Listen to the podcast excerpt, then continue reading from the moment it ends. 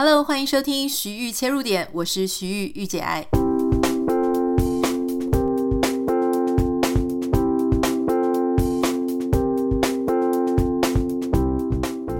Hello，欢迎你收听今天的节目。今天我们节目要讨论什么呢？我们要讨论这个现在全球关注啊最好看二零二二年的庭审大片《Johnny Depp and Amber Heard》。如果你还没有追到这个好莱坞明星的这个庭审的话呢，现在已经是最后一周了。但其实我也不是从一开始就开始追哈，待会儿我们的节目当中会跟大家分享，就说我跟今天我们邀请来的来宾，我们都不是一开始就很关心这个很八卦的庭审，可是，在某一个 moment，诶，我想应该是全球的人都被吸引进去了。当我要做这一集的时候，我就一直在思考，说我到底应该要找谁来跟我一起谈 Johnny Depp 跟这个 Amber Heard，因为我不太希望我们的节目呢只是扒粪，只是八卦，或者重讲一次这些八卦新闻里面爆出来的什么东西哈。我希望我们至少在这么精彩可期的这个庭审当中呢，我们当然还是要学到一些东西嘛，哈，或者我们把一些看法。一些 insights 丢进来，然后我们一起做一个讨论。所以当我在这样想的时候，我就想到我的一位律师好朋友哈，Leon，他应该是我觉得能够跟我聊出一番火花。果然，我想先提早告诉你，我们今天的节目呢，真的是很精彩。那我想了。呃，一些问题要来跟 Leon 做讨论，但是在这个开始访谈邀请这个 Leon 出来之前呢，我想要先稍微跟你呃说个抱歉，因为我们现在大家知道我在美国，所以我所有的这个访谈都是用远距来录的，并不是进录音室，所以今天的这个录音呢，可能会有一点点你会感觉到背景的杂音，那原因是因为这个呃 Leon 他在他的办公室，然后被我借了一个小时来录音，所以你可能会听到很熟悉的 background 啊，会。有一些这个呃摩托车啊，这个 traffic 的噪音，好，但是瑕不掩瑜，因为我们今天讨论的东西非常精彩。我们现在立刻欢迎我的律师好朋友黄志豪 Leon Huang，智策国际法律顾问啊、事务所的黄志豪律师。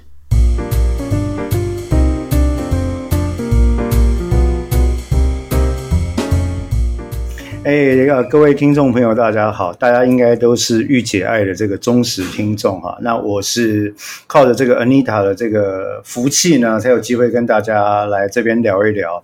非常感谢 Anita 邀请我来这边，谢谢。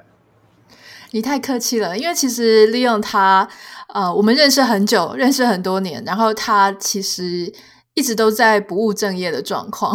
他除了是他除了是很厉害的律师。然后懂人权，懂这个媒体，懂网红，懂很多很多呃心理学之类的事情。他同时还很会瑜伽，很会红酒哈。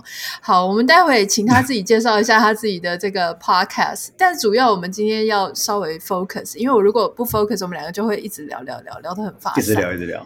对对，这一次这个 Johnny Depp 跟 Amber Heard，其实我不是一个非常。热爱追八卦的人，但这个实在是太好看了，我没有办法停下来。它里面有超多戏剧的元素，诶，包含这个这个好莱坞明星两两个都还蛮知名的嘛，哈，有丑闻、嗯嗯，有家暴，有性、金钱，有人说他要捐钱，结果没有捐，没有捐完，哦哦、而且还有 男朋友、哦，男朋友世界首富出来帮他捐，哈，还有这个。哦高峰低谷啦，就是曾经很红，然后突然之间变成落水狗，还有外遇，还有换脚，各种不堪，还有床上的噗噗。哦，man，对对对，那就是真的是 highlight of the of the show。对，到底怎么可以不看这个庭审呢？你知道这个也很夸张，因为原本媒体是没有那么夸张在追逐的，因为嗯，很少这种案件说你还会当庭直播庭审，但是后来 Fox 的那个新闻。因为太好看了，大家都在追，所以他就干脆每一天都开直播哈。我想请教这个 Leon，现在我我想也不瞒大家说了，我们这整个美国还有很多社会舆论，包含我个人好了，其实我都是比较支持 Johnny Depp 的。Oh. 那当然很多人都在讲说，是因为 Johnny Depp 看起来比较诚恳，Amber Heard 看起来就好像在说谎。然后还有就是 Johnny Depp 的那个律师，感觉好像很专业。你自己作为一个法律专业人，你怎么样看说，在这两个两方，到底目前来看，谁的表现比较好，谁的表现比较差？坦白讲，一开始呢，我也没有完全在 follow 这个 case 啊，一直到他们开始进入到双方在作证的时候，然后一直到开始这些像 forensic psychologist 这些司法心理学家开始来作证的时候呢，然后我才开始说，哦，OK，这些有一些蛮有趣的事情发生了，我才开始跟啊。那其实像刚刚 Anita 你问到这件事情，应该这样说，在美国，呃，其实，在台湾也很类似。世界各地的审判现在多半是采取一种我们就是所谓的当事人进行嘛，哈。所以当事人进行的意思就是说，法官他只坐在那边听，陪审团只坐在那边听，哈。然后你的原告方、被告方，你们就自己去攻防，哈，各显神通，八仙过海。那所以在这个案子里面，你就会看到像刚刚 Anita 你提到的一件事情啊。律师的好坏、公关的策略、形象的打造，整体你对于你要呈现的 story，要记得哦，trial is always about a story，它就是个故事的呈现。你要怎么呈现这个故事这件事情，就会决定这个诉讼的走向。那到目前为止，因为刚刚那个呃。Anita 已经揭露了他的新政嘛，他就觉得说，哎，好像现在蛮多人啊，包括你自己在内，都稍微的觉得说，哎，好像呃，Mr. Depp 比较比较诚恳啊。那我也必须讲啊，我认为，呃，就这一点来看，目前我作为一个局外人，对吧？永远是局外人，我也不会是局内人。这个局外人的观察呢，我认为确实啊。呃，看得出来，呃，Depp 这边的团队下了非常多的功夫，尤其在三个面向上。第一个法律策略，我当然不用讲，有机会我们再来讨论啊。那第二个呢，是有关于这个 Johnny Depp 本人在法院形象的打造。那第三个是 Johnny Depp 这个案子在法庭外形象的打造。这三方面，我认为目前为止，大致上 Depp 的团队都是占了比较多的上风。那我必须要讲一件事情啊，为什么这样分析？是因为在美国的诉讼里面，我们必须知道每一个国家的人民跟民族性有他特别偏好的一些人格特质。那在美国呢，有几点很重要，呃，他们很强调 allegiance，你的、你的、你对国家的忠诚度、爱国啊，你有服务、你有服役的经验，military service 的经验，你是有幽默感的。你是打不倒的，There's always a great comeback，对不对？你是打不倒的。然后呢，适度的幽默，然后这个正向的人格特质，这在美国是相当受到 value 的。那我们可以看到啊，我自己在网络上进行 research，大概我认为有一个 trending，这个趋势开始，整个 Johnny Depp 的这个呃声势越来越高，是从什么时候开始呢？他在法庭上。自己作为证人接受交互诘问的时候，他做了很多有趣的发言。Under pressure 哦，哈，在在法庭上被对方诘问的时候啦，他做了很多还幽默但是又切题的发言。那或许这跟他的人格特质有关系，因为可能你觉得说，哎，以前他演是有一些角色就比较幽默嘛，啊，比较或者比较锵一点。但他很多的发言就会让大家在看的时候，深深的可以同理，但是共感就觉得说，哇。这个人看起来这么 nice，而且这么 funny，对不对？在 court 上面讲话还是这么的有趣，这么的风趣，应该不会是坏人吧？那这些东西，甚至你就一上 YouTube，只要打 Johnny Tap Hilarious，你可以找到非常非常多的影片。我认为幽默这件事情，从这个地方开始堆叠了他整个人在这个案件里的正面形象。那这件事情，我觉得他的。呃，法律团队或者公关团队帮他加了非常非常多的分，这个是非常不容易的事情。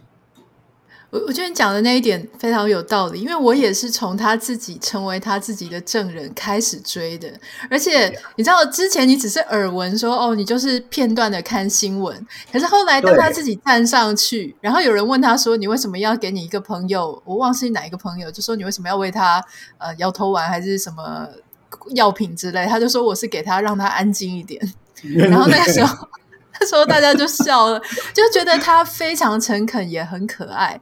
可是呃，如果你去对照这个 Amber Heard，他自己站在他的当他自己的证人的时候，他感觉好像非常用力，然后很多人就会去看说.那你好像有在哭，可是你怎么没有眼泪？等等的？对，所以这个东西确实会很大的影响评审团，呃，评审团，对对对对，评审团的感觉，嗯，对，确实啊，因为对对对，确实确实这样子啊，因为呃。在在美国陪审团，其实我认为在所有人的沟通心理学里面，我们很快的就可以从言谈、从面部的表情、从眼神，或者从你整体的语调当中察觉到对方跟我讲话他的真诚度有多高，真不真诚啊？你是不是真心的？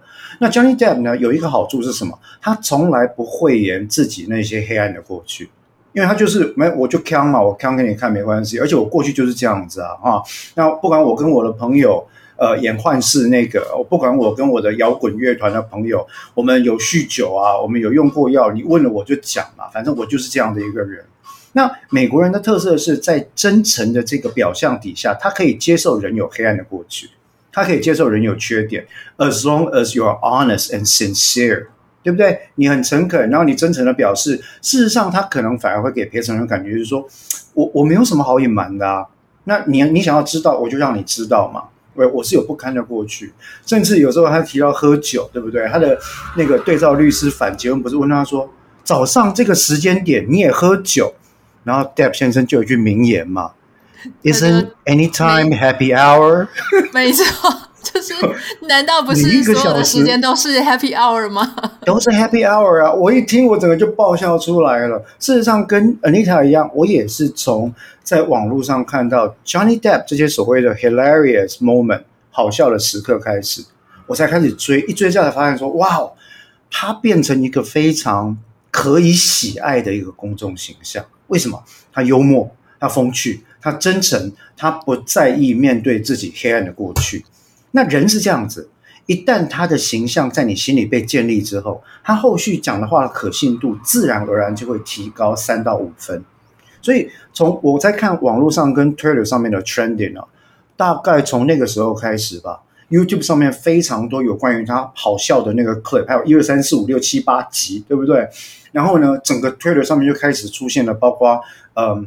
Justice for Johnny Tap #hashtag，或者是 hashtag Johnny Tap is innocent，这些运动都出现，那你就会知道说，哦，那他的公关团队应该是用了不少力在在凸显他这个人格特质。所以我觉得，其实，在法庭外面这个战争，目前确实 Johnny tapp 他的团队是占上风，这一点我认为基本上大概是毋庸置疑的。当然，我们可以讲说，Johnny Depp 他可能比较诚恳哦。但是同时，我们换个角度来想，如果这真的都是一场秀，他真的在好莱坞红不是没有道理，因为他就是可以看起来非常非常的自然，然后他这个演技就是略胜一筹嘛。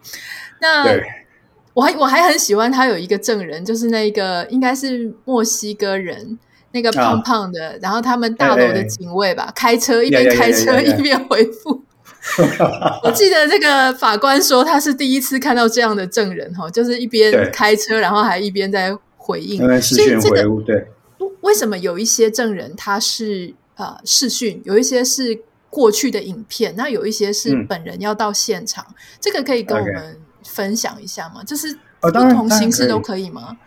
当然可以啊，基本上因为呃各个法庭，它对于证人在问的时候，它有几种不同的情况啊。那这个裁量权呢，基本上都取决于美国法院本身的一个诉讼规则，以及当事人双方的同意。那各位要理解一件事情啊，在美国法院里面，你现在所看到的 trial 这件事情，其实有关于有双方要提出什么证据、哪些证据、证据的次序，这些安排都是在 trial 之前。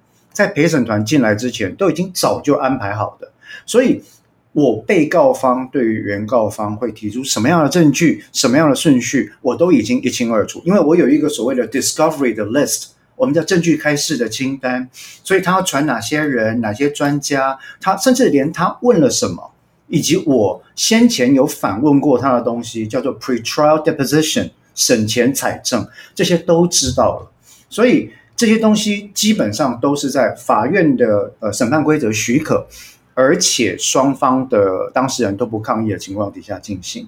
所以不管你是直接到庭，不管你是现场使用视讯，不管你是使用先前的采证录影带来做代替，基本上都是在法院的审理规则所许可的状况底下进行的。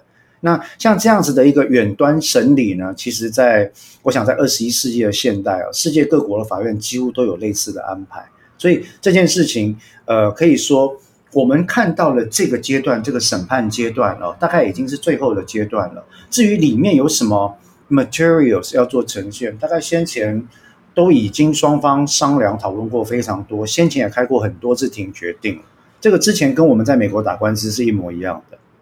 嗯，所以意思就是说，其实在美国开庭，它会有一点像我们在台湾录节目，就是你一开始会有流程表，有 rundown，对不对？嗯、所以这个时间点上面跟下面哪一 part 是什么都已经知道。对，对，而且你们要提什么证据、什么程序、什么提纲，谁要来讲什么都知道，连我要出的证人先前讲过什么，我们都问过。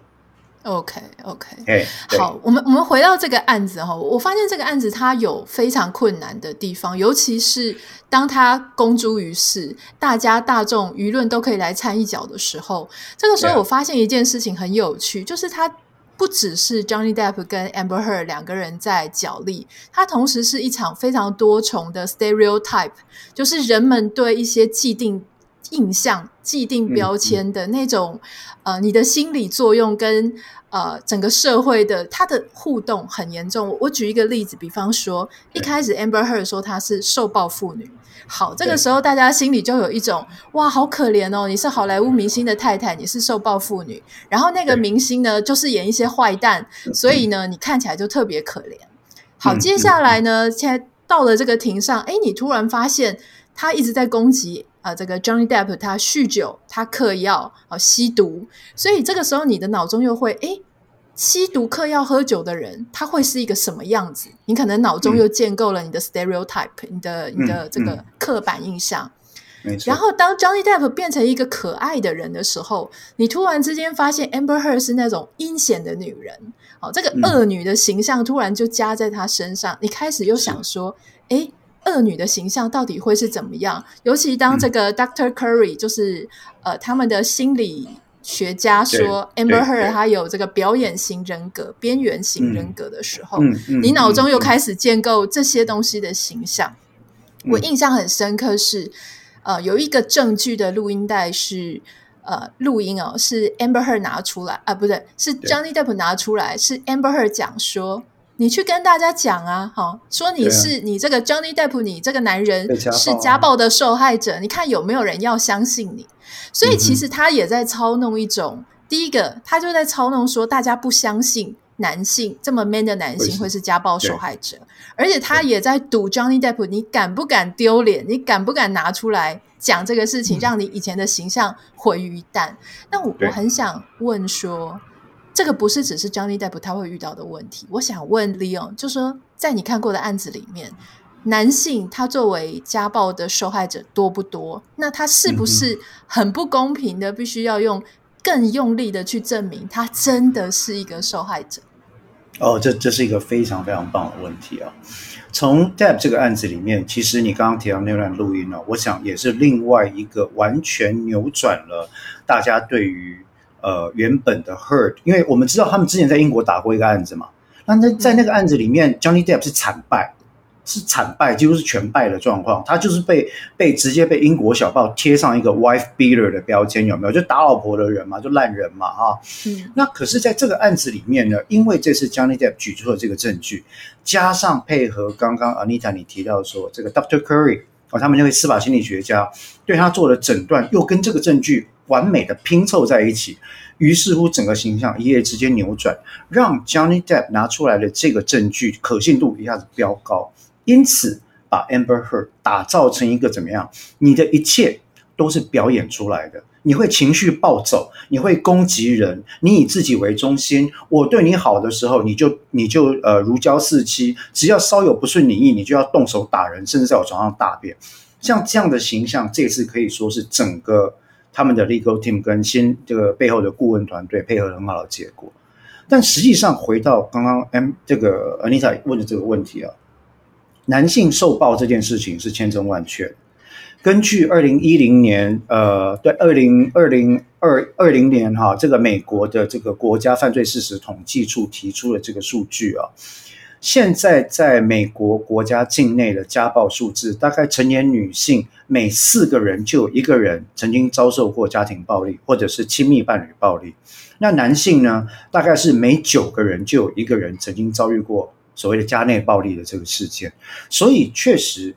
男性遭遇家庭暴力的这个比率没有女性那么高，但是它是绝对存在的，大概是接近二比一左右。就是说，呃，女性受暴可能是男性的两倍。但这里面牵涉到一个问题，犯罪学家曾经分析过的状况，他说哈，他们认为男性家暴受害者实际上存在的比例可能更高。为什么？刚刚 Anita 提到一个重点，我们都认为。男性这么壮、这么高、这么 man，你怎么可能会是家暴的受害者？那实际上来讲呢，呃，我自己办过的案例，因为我办过非常多家事案件，里面有三分之一是男性遭到家暴的。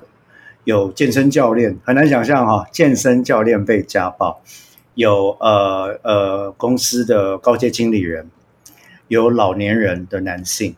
啊，然后也有呃专业人人士，像医师被家暴。那这个家暴可以是任何形式出现的，例如说，呃，可能是回家然后一言不合就被摔盘子啦、泼泼热水啦、丢热水壶等等啦。啊，甚至呢，呃，我必须不讳言的讲哦，也有很多的，我觉得啦，至少在台湾我看到有一些可能比较不孝的律师会去跟他的呃女性的当事人讲说，哎，你呃。可以试着激怒对方之后，制造出这个家暴的形象。实际上是他先家暴，然后去激怒对方，让他骂了之后，你把他录下来，然后叫警察。哦，这种我们所谓的伪造保护令的情况也是存在。所以这个社会上来讲啊，呃，我昨天看到一个很有意思的一个女性团体出来发言，那那个发言就我觉得就整个风向在变了。他做了什么发言？那个女性团体其实一直是以来是在关怀妇女受暴的状况。那昨天在 Twitter 上面，他们就公开发表了一篇 announcement。他说：“哈，家庭暴力没有面孔，没有性别，男性也可能会是家庭暴力的受害者。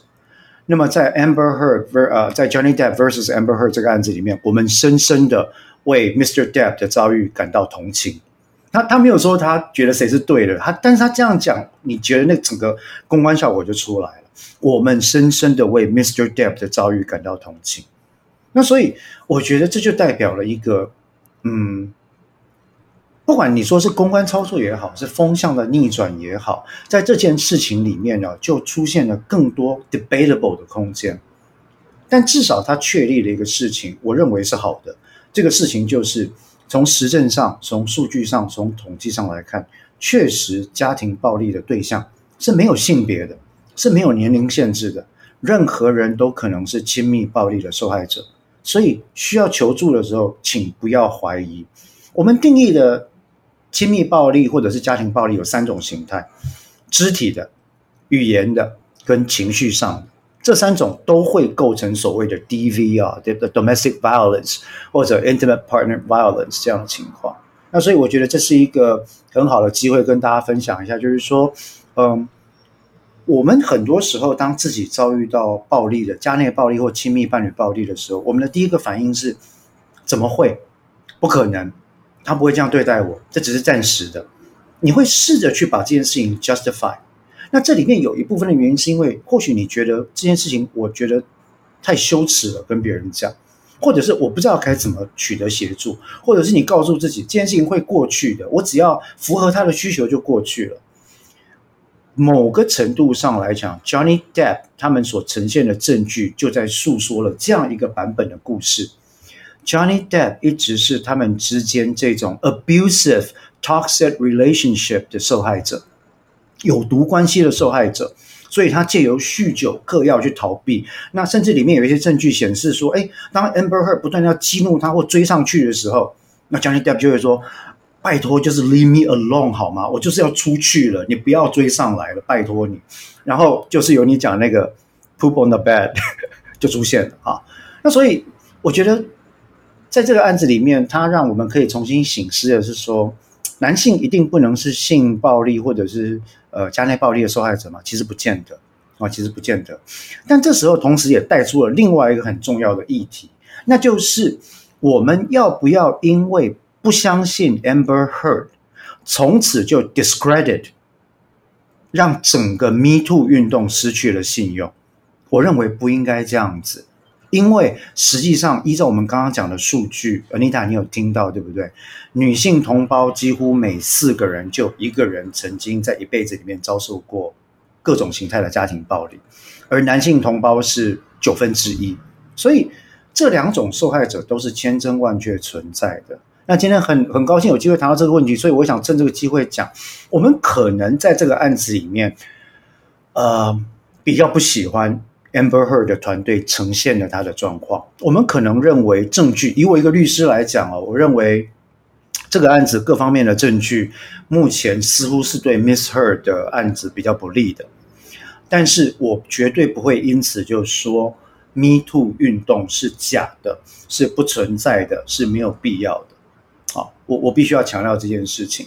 但是男人也绝对可以是亲密伴侣暴力的受害者，很难哈、哦？你觉得有没有？就是这些议题，因为没有人知道到底发生了什么事情，so difficult。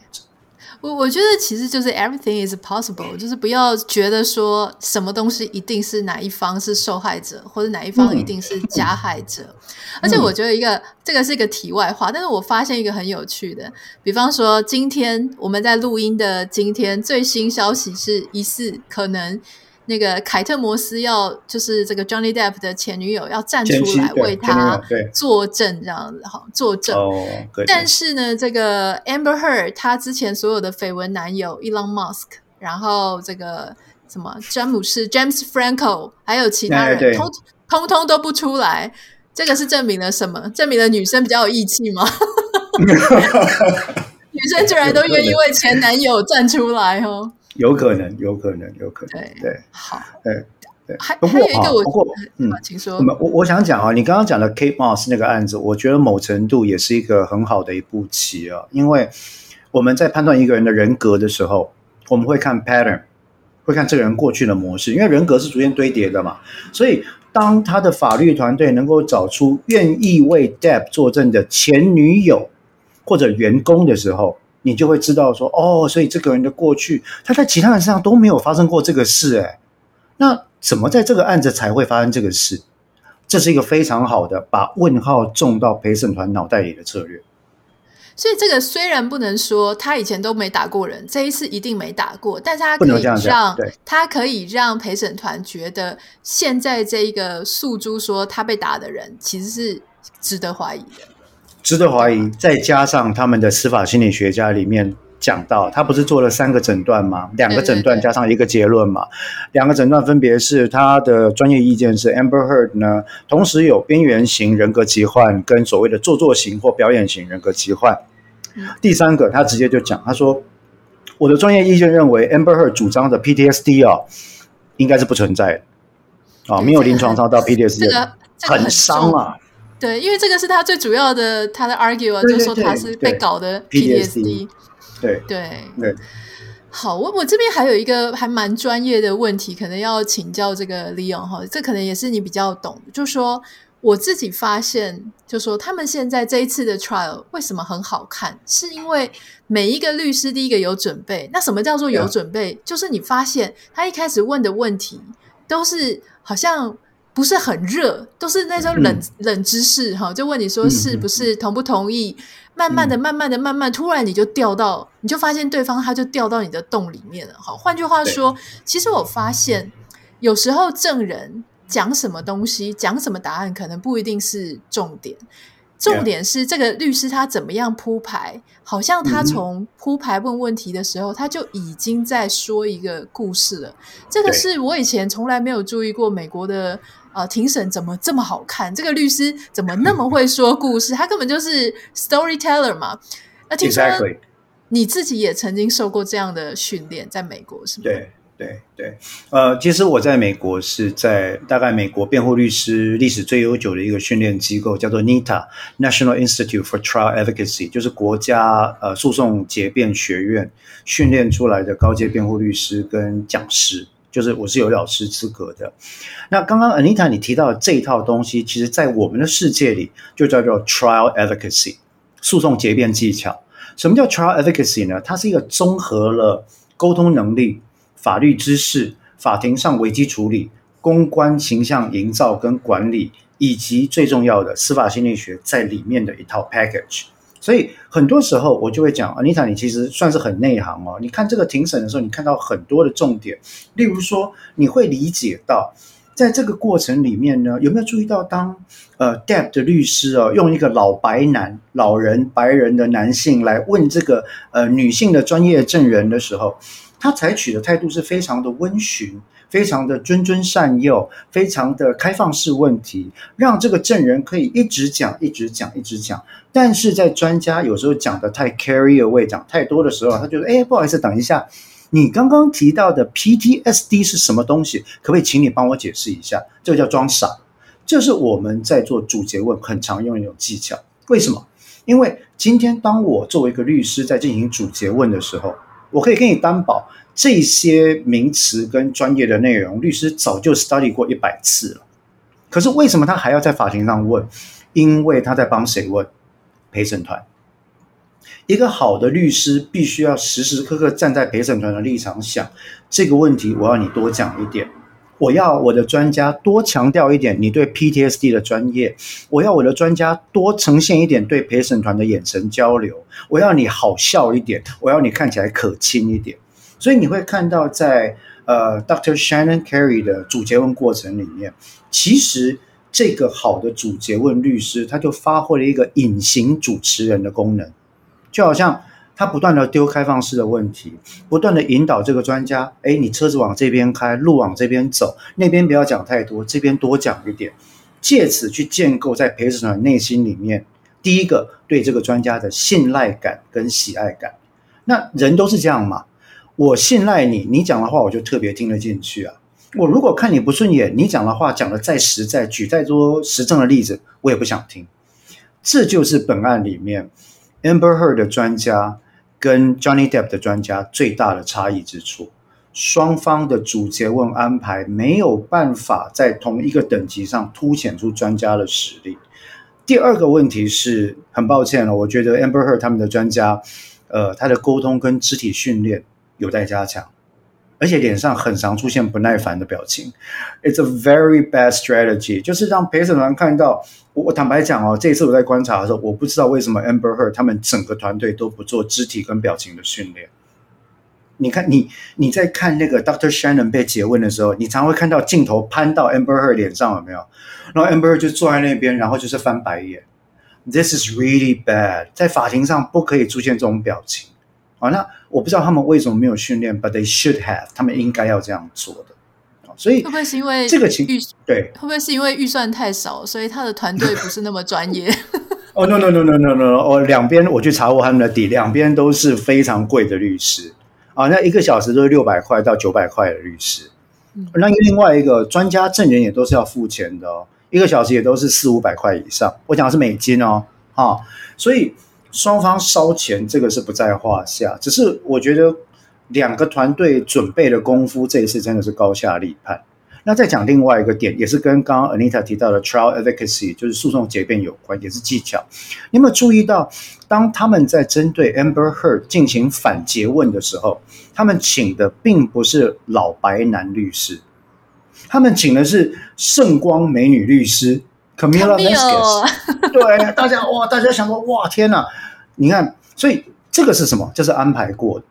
你绝对不会找一个呃老年白人男性来在这类型的家暴案件里面，对于曾经宣称自己是被害者的这个女性进行交互诘问。为什么？在 image 上看起来会像，不管你再有道理，你看起来会像是一个 bully。可是今天，如果我找一个年轻的女性，专业的形象，用知性的语言不断的逼问你，你不是说你要捐七百万吗？你有捐出七百万吗？你到最后捐了多少钱？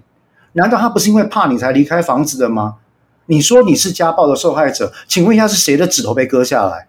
哇，这些话，哎，今天如果从我口中讲出来，那还得了？可是从这位呃这位呃吕律师的嘴巴里面讲出来，整个就完全不一样。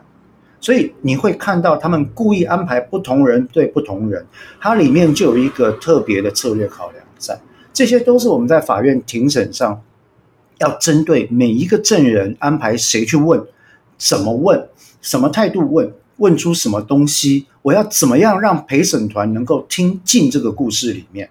那所以刚刚 Anita 讲到一个重点嘛，如果包括你在内，全世界的人不管是不是法律专业，都会因为这场诉讼的故事叙事跟重点的安排而着迷的话，陪审团显然就不会觉得 bored。我跟你讲，审判里面陪审团最怕无聊，真的最怕无聊，因为他一旦无聊，人的大脑是这样，我一觉得无聊，我就不再接收资讯了。啊，我一旦不喜欢你，我就不再接收资讯了。所以在这个案子里面，我觉得其实 Depp 的团队在这个部分下了非常多的功夫。这些东西可能一般人看不出来，但看在我们诉讼专业人士的眼里，我会觉得，哇哦。我觉得这一次 Johnny Depp 花的钱应该是 worthy of every penny，每一分钱大概都是有有它的价值的。你刚刚在谈的时候，我就想起我之前看过一个美国的犯罪纪录片，它也是司法的，那是一个很有名的案子，就是一个先生，他是个小说家，然后嗯，呃，人家说他把他太太就是从楼上推下去，到底有没有这件事？当时是好多年前了啦，应该二三十年前哈。那当时我记得曾经有一个专家证人，大家应该都耳熟能详，就是李昌钰博士。他他们请了他做专家证人，而且他讲出来的证词非常有利于这个这个这个他们的这个这一方。可是最后他们并没有让李昌钰博士上去做专家证人，原因就是他们还先做这个呃这个 focus group，就是这个 focus group shadow jury 影子陪审团。对，他们先测试一下陪审团可能会有的反应，结果发现，哎，因为李昌钰博士那个时候是大家要记得是二三十年前，他们对华人的这个接.接纳度还不是这么高哈。虽然他很专业，然后他讲话有口音，他讲话有他的调调，他们觉得会让陪审团觉得这个人好像讲的话我不是很喜欢，就是那个讨喜程度不高.所以他们就拒绝了，嗯、他们就不让他呃上。庭审这样去当证人，所以换句话来讲呢，其实是不是可以讲说，现在尤其他，你看二三十年过去，我们现在应该是更加的专业嘛，就是整个什么专家证人，他会像一场非常华丽的大秀，就像你讲的，就是。陪审团也要看，法官也要看，还有我们现在所有的人都在看。那台湾就我所知，好像即将也要有国民法官了，所以接下来我们是不是也会有？第一个要有很专业的陪审团的训练，然后我们要有 很专业的专家证人，因为接下来我们的证人啊、呃，如果说是心理师啊、什么教授啊，那不能讲话很无聊嘛，因为接下来你要遇到的是跟美国一样的事情。你觉得接下来台湾的这个庭审会有什么样的改变？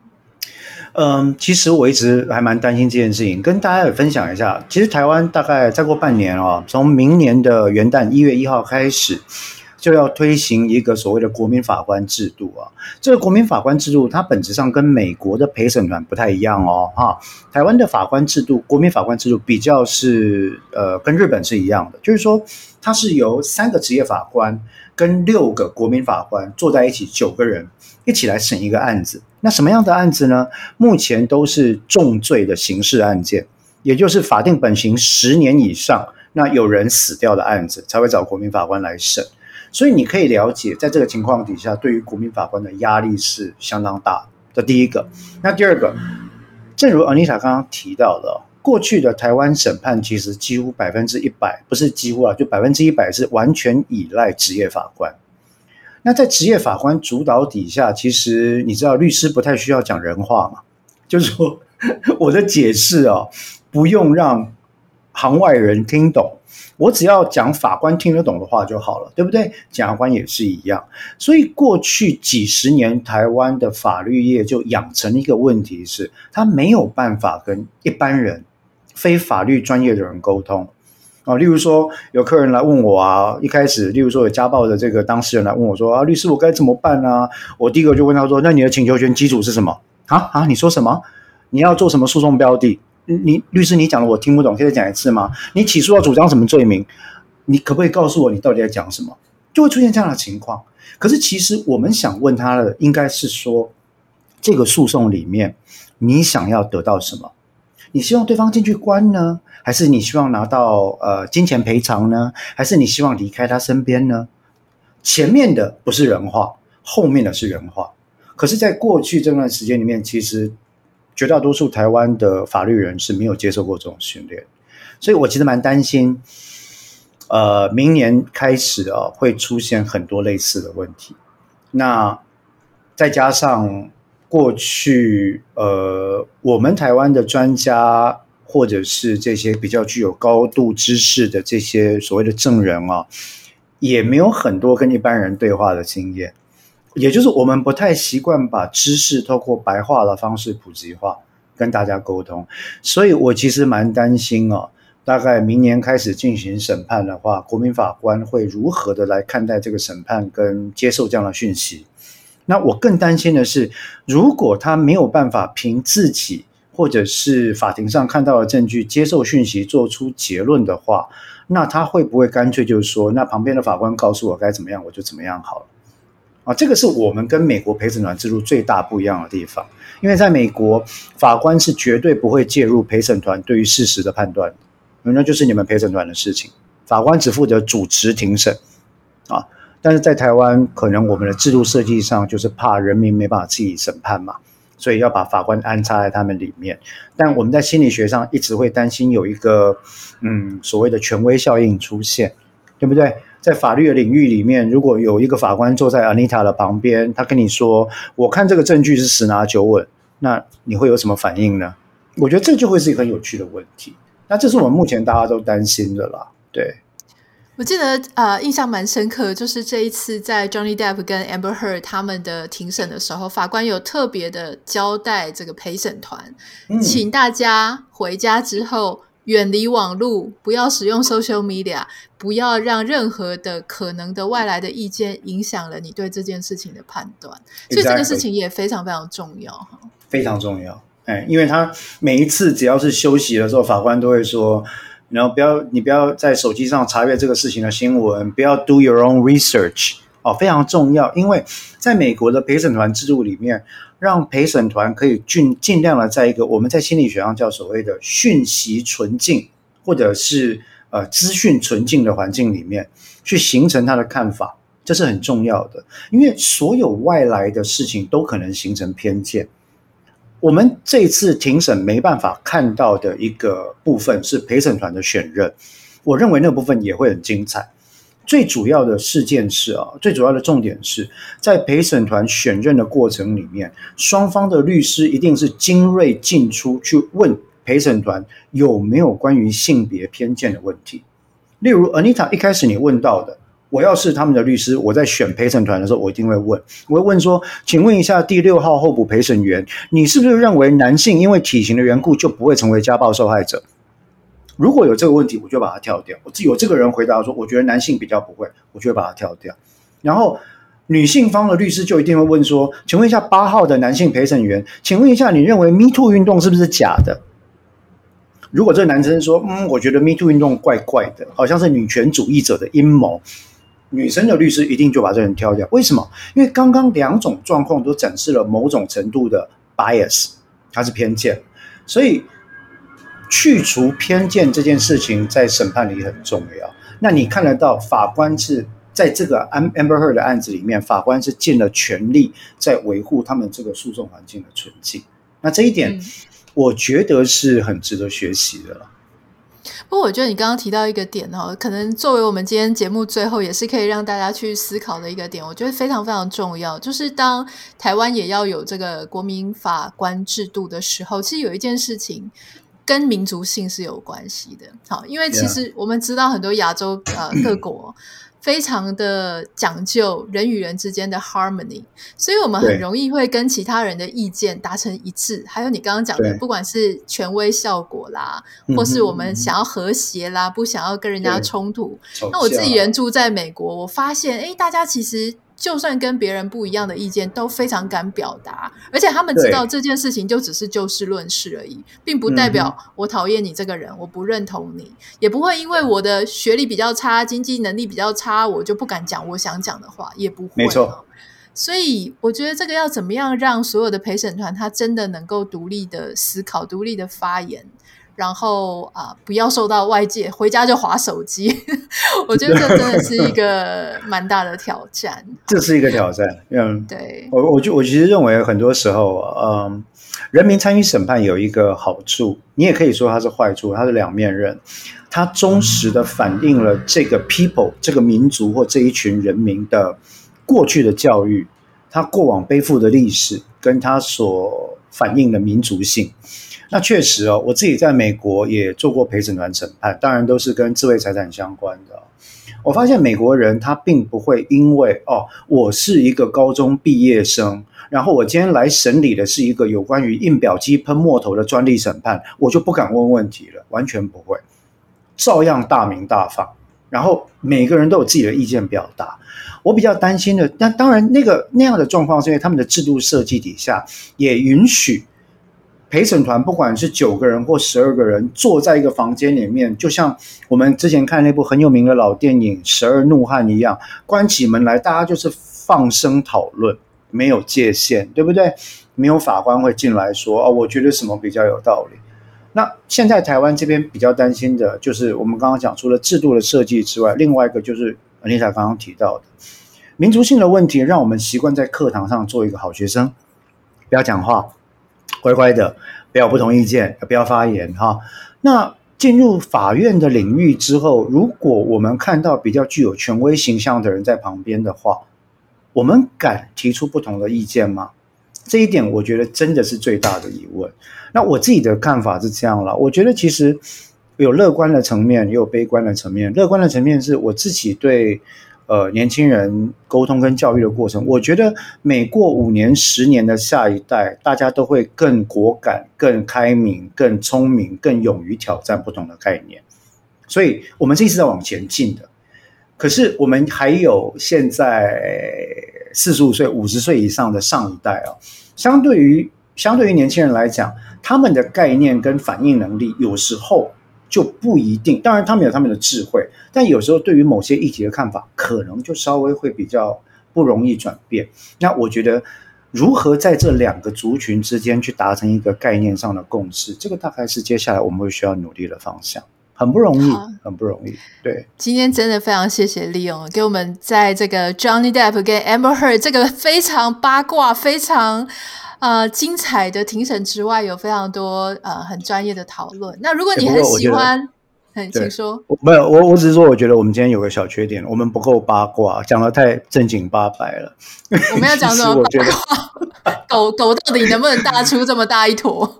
对对对，因为我觉得那里面有超多问题，非常好笑，你知道？然后我就觉得说，天哪，那个那个审判真的是很好聊，这样。不过没关系，我觉得今天呃，我们先就这些问题探讨。有机会的话，其实很多八卦还可以再聊一下。这个审判实在是太多有趣的事情。我我们应该要再录一集娱乐版的，就是完全不要管那种太难的主题。对对，完全不要管太难的主题。But it's really funny，非常感谢有这个机会可以聊这件事情。我我猜今天一定有非常多人被你圈粉了哈，因为你的声音非常好听，而且讲话非常的有逻辑。可不可以跟大家介绍一下你的 podcast？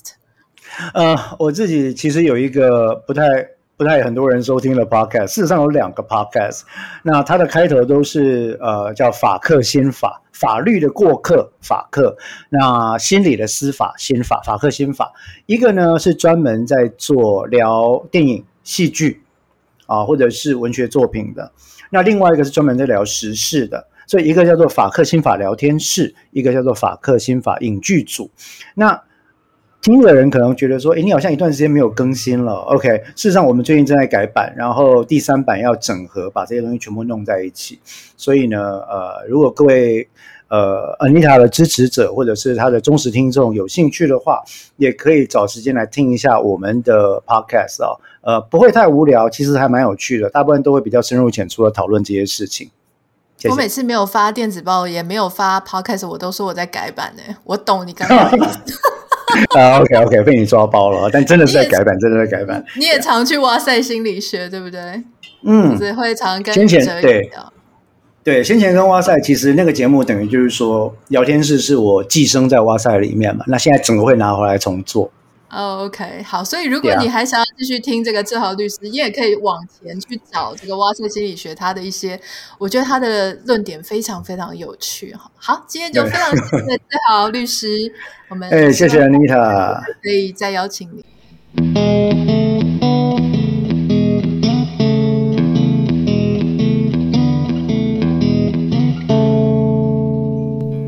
希望你会喜欢今天的节目。如果你有任何想要跟我分享的欢迎，你可以私讯到我的 Instagram 账号 Anita 点 Writer A N I T A 点 W I T E R。也请大家帮我们在 Apple Podcast 或是这个 Spotify 上面留下五颗星跟你的留言。我们下次再见了，拜拜。